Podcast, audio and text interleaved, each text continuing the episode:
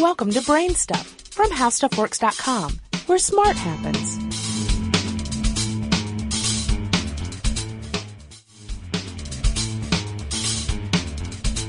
Hi, I'm Marshall Brain with today's question. Do race cars use gasoline like normal cars do, or do they use something else?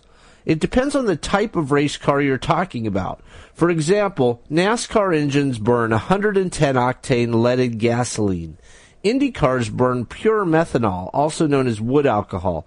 Top fuel dragsters and funny cars burn nitromethane.